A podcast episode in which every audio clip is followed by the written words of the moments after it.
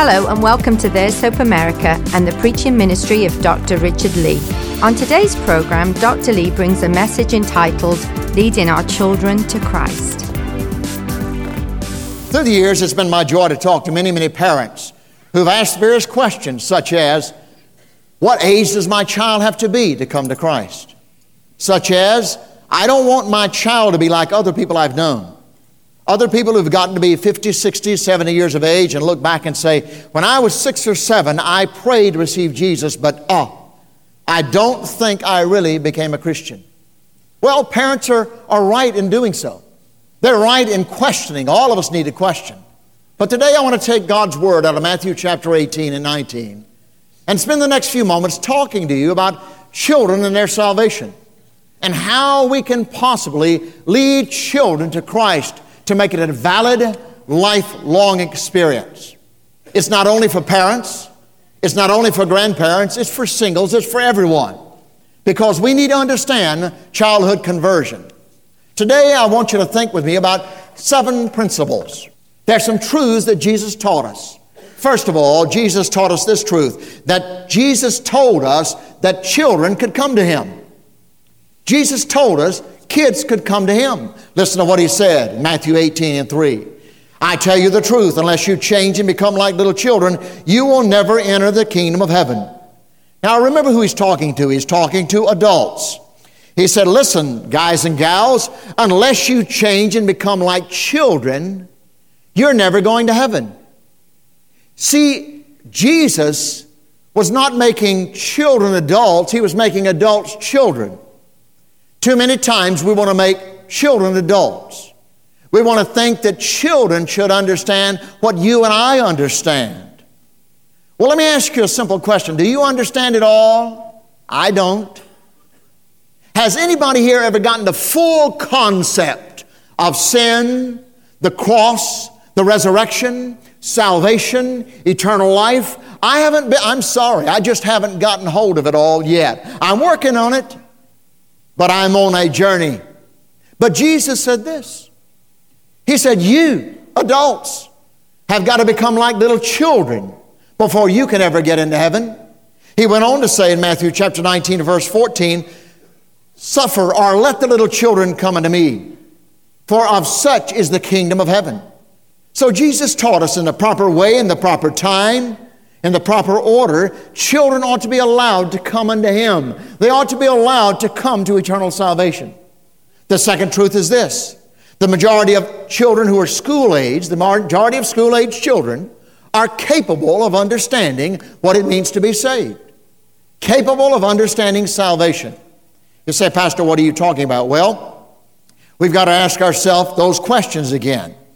See, as we ask ourselves questions and answer these questions, we're able to frame it in our mind. The question here is this How much does a person need to know to be saved? How much? Well, do they need to understand this amount or that amount. Some people say, well, I'm not going to allow my child until they're 12 years of age to give their heart to Jesus. Why? Because they've got to understand a certain amount. Well, how much are they capable of understanding at 12? After all, some people understand some things at 12, other people don't understand other things. What is the age of accountability, as we've learned to call it in the Christian world today, when a child is accountable unto God? Well, let me just say this. Let me answer it very succinctly for you. There are two things that a child or an adult, whether they be 5 or 50, whether they be 7 or 70, must understand, need to understand to accept Christ. Number one, they need to understand the concepts and the facts concerning sin. In a certain way, they need to understand sin, but also they need to understand faith in the Savior. Two things, and that's all the understanding of sin and the understanding of a Savior, of a Savior.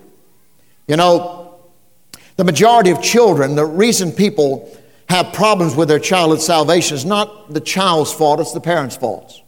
Let me tell you how. It's like, like little children. When little children come to Christ, parents, I want to ask you, how big a deal do you make of it? How big a deal is it to you? I was looking this morning at my son's Bible. He's loaned me his Bible. And I was looking in the front where on a certain night, it was June the 19th, 1973, at the Bonnie Bridge Baptist Church, uh, right outside of Savannah, Georgia, that my son was saved. I wrote it in there when he was saved. I was preaching revival then, and it was on that night my little boy, Jason, came, who's a big boy now. My little boy came and gave his heart to Jesus. I remind him of that every now and then. Oh, how parents we need to we need to make sure that we remind our children and we develop them through the years. Sweetheart, do you know that you were saved here on this particular day? You gave your heart to Christ. And let me remind you what it means. And as you remind them what it means and remind them of the act of salvation, what you're doing is you're validating it in their hearts.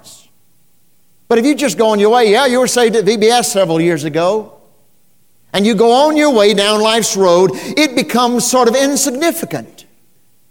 What do you do on their birthday? Oh, you have the friends over and the family over.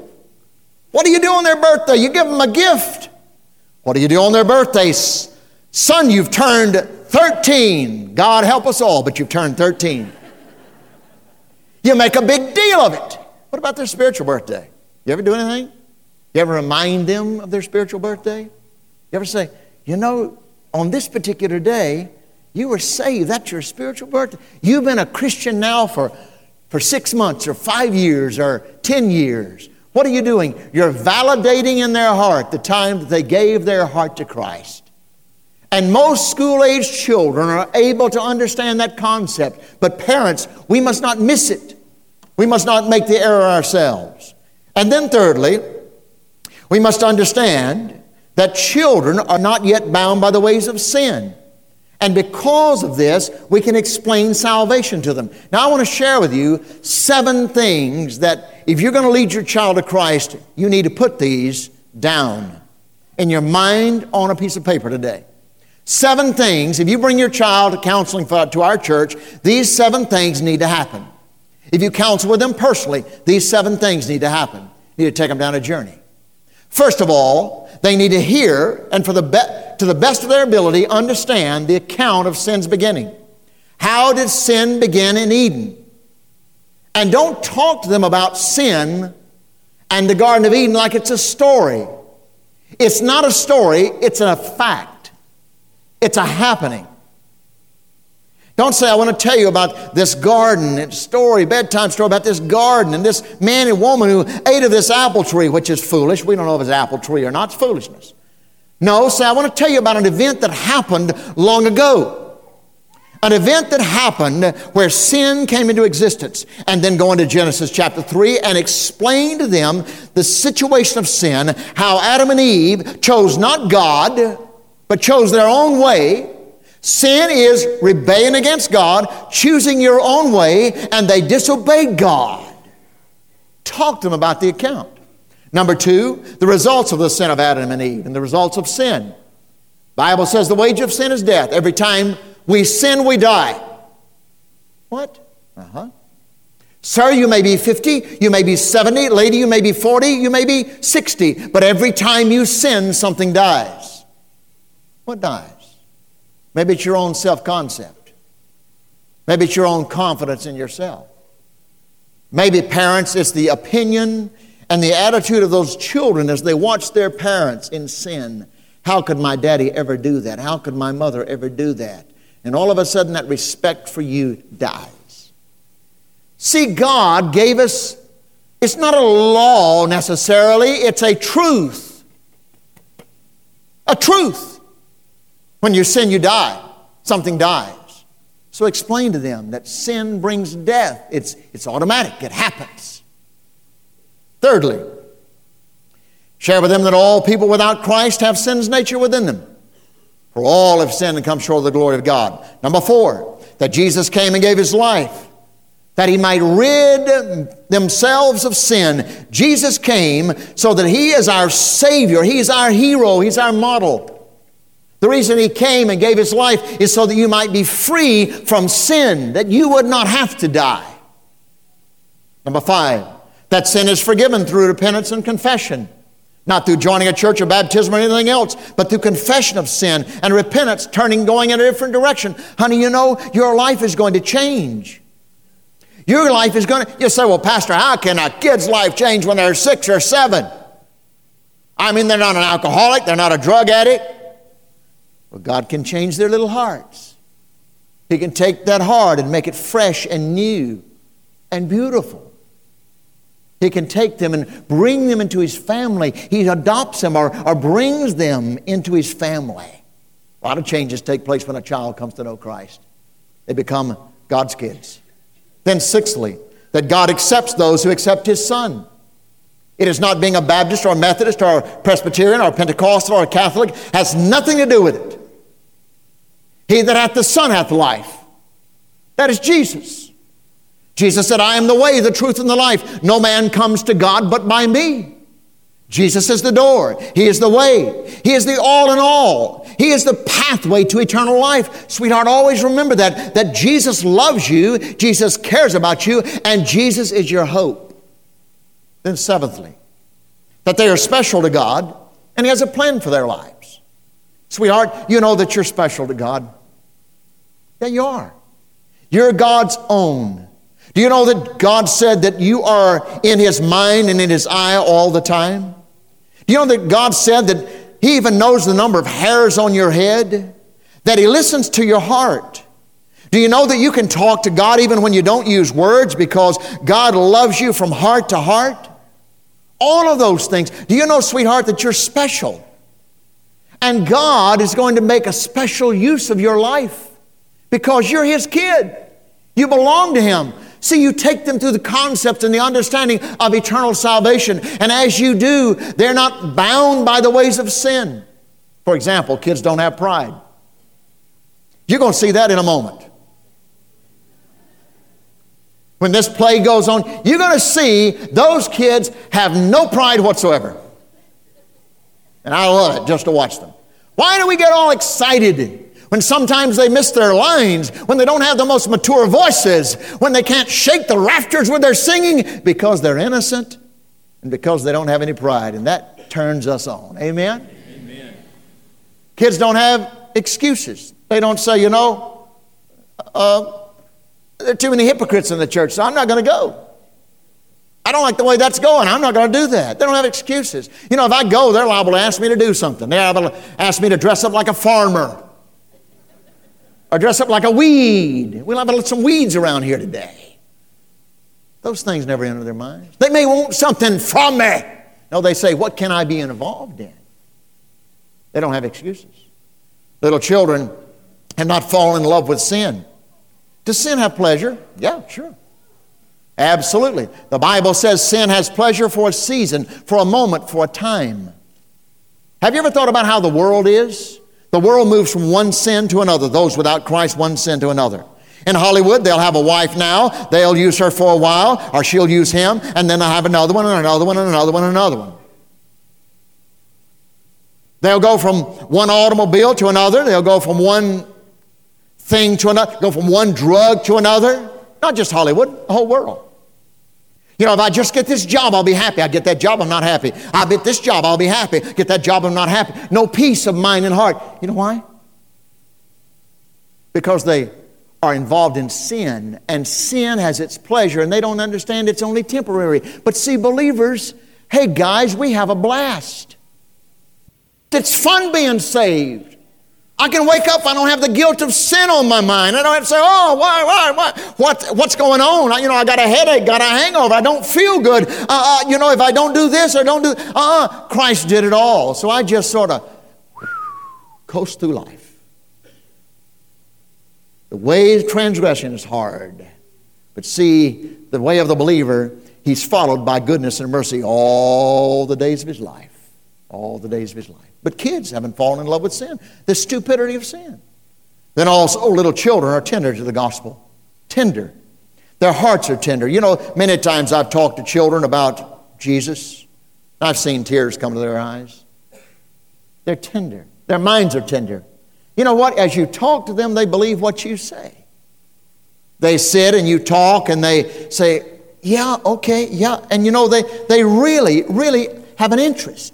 A child's mind's an unusual thing and it's a wonderful thing. Have you ever been with a child in the why years? The why years? Son, go do this. Why? Daughter, go do it. Why? Now, you know what our f- parents said to us. We said, why? And my dad would say, because. So. Oh, yeah, because I said so. God. But see what you're missing, mom or dad and grandparents, you're missing a tremendous opportunity. Because if you'll take time and understand, that's not rebellion, that's interest. Not always, but most of the time, it's interest. And see, if it's true interest, what you do is you pour into their little minds the values and the concepts and the understanding of why you made that decision. Why? Oh, come over here. Let me tell you. Let me tell you, little, my little boy, let me tell you, it's because of this, that, and the other. See, here's the best way to do it. Here's the way daddy's reasoned it out. So what happens is when that child gets to be 17, 18, 19, 20 years of age and they face situations of life to think about, will I do this or will I won't not do this? You see, they have a basis, a foundation. Oh, I don't think I'll choose that way. Why? Because somehow back in my memory, I remember these things. They may not remember the time or the account that you poured it into their tabula rasa, their blank minds, but you did. You did. And they say, It's part of my character, it's part of me. So they have tender minds. But also they have, they have hopes that are tender. You talk to a child about heaven, child gets excited. Talk to him about the sky above, that Christ is there, and one day he's returning in power and glory. He goes out and he looks up in the sky. Why? Because he has a hope that is tender. So it's at those tender moments that we help the child to understand and the child to blossom and the child to become stalwart in the faith and strong in the faith. We don't say, oh, they're not saved or they're not living right or they're not really who they need to be because they haven't memorized all the scripture. Let them memorize scripture, but it has nothing to do with it. It's the attitude of the heart. For God looks not on the outward appearance, but He looks on the heart. Do they have a tender heart? Do they have a pure heart? Are they doing all that's within them? That we have placed within them the knowledge and the love that they could live as a believer. Principle number five, and I must hurry. Statistics show us the importance of childhood salvation. Do you know that the average age of an evangelical pastor in this nation, when he's saved, a man who is saved and became a pastor, is nine years of age? Do you know that the average age of a missionary in foreign fields is eight when they were saved? They were saved at eight years of age. Here's some statistics, listen to them. After the age of 25, one in every 10,000 people who hear the gospel give their hearts to Christ. After the age of 35, one in every 50,000. After the age of 45, one in every 200,000. After the age of 65, one in every 500,000 people who hear the gospel are saved. So, statisticians have shown us the importance of leading our little children to Christ. And then, lastly, God blesses those who lead children to Christ. Listen to what he said in Matthew 18, 4 and 5. Therefore, whoever humbles himself like this little child is the greatest in the kingdom of heaven. And whoever welcomes a little child like this in my name welcomes me. What is he saying? He's simply saying this that as we lead children to Christ, it pleases the heart of Jesus himself. So I want to ask you a question. Why don't we do it?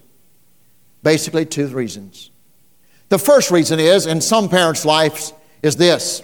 They're afraid if they lead their children to Christ that they cannot live the example before that child. Sir, ma'am, I want to ask you something.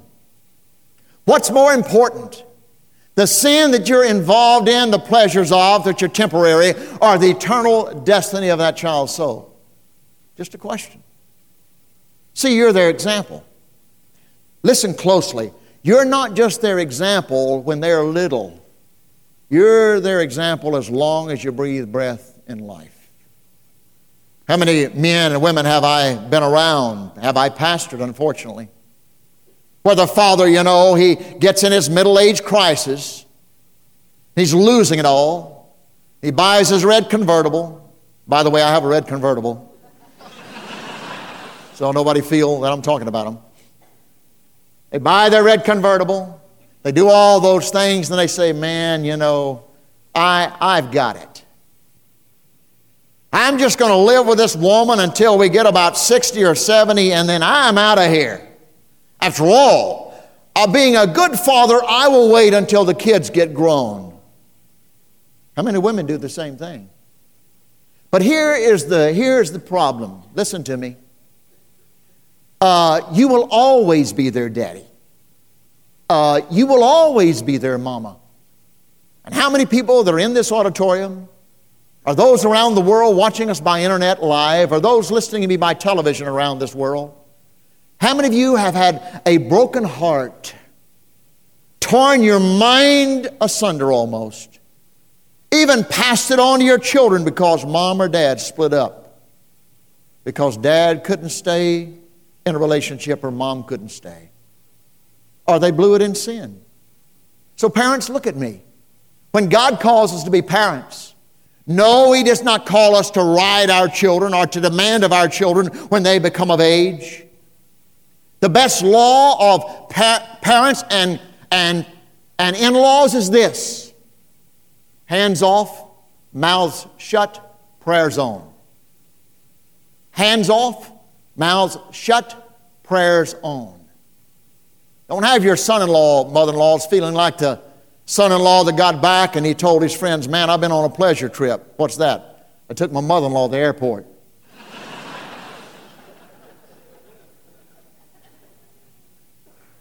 Hands off, mouths shut, prayers on. But you will always be their mom and dad, all the way to eternity. And then the second reason is this that often they're afraid for fear that the child will not understand enough and the child will miss somehow salvation. Two things, and I'll be through. Number one, you've got to have confidence in the counseling the child's receiving. The counselor or yourself as you counsel them. Number two, you have to have confidence in the Savior who loves them. What kind of a Jesus do you think we have?